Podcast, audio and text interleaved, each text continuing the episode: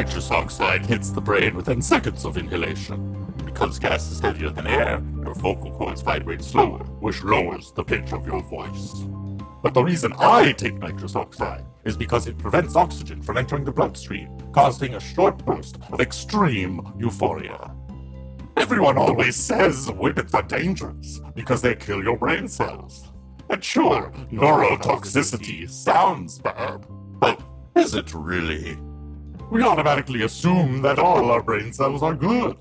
But perhaps, like the forests of California, our brains sometimes require a controlled burn.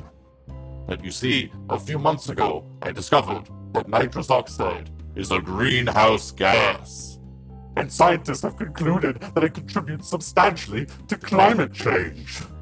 Whippets aren't bad for me, they're bad for the planet.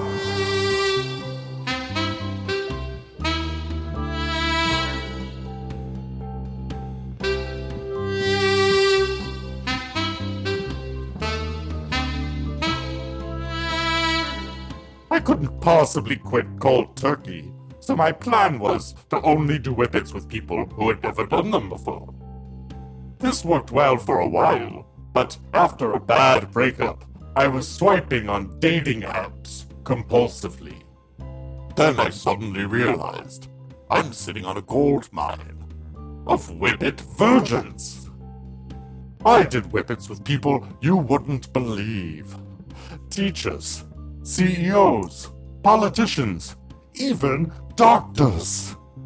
Sometimes, after a box of whippets, my dates expect us to engage in sexual activity. My solution to this problem is to tell them I have whippet dick, a term that I hope they do not Google search.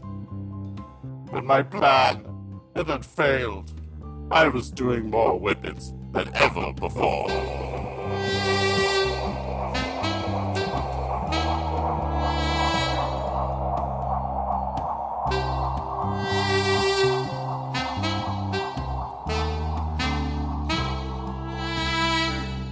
But, dear listeners, I think I'm in love.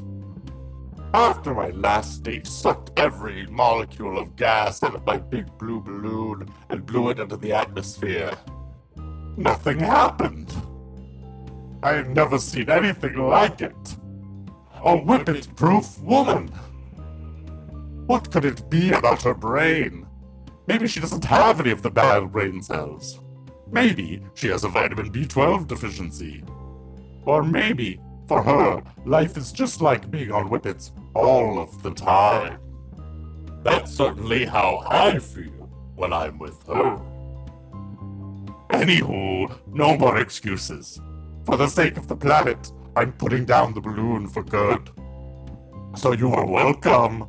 And for my part, I'll say, I think I'm gonna be okay. I have lots of things in my life I love, besides whippets.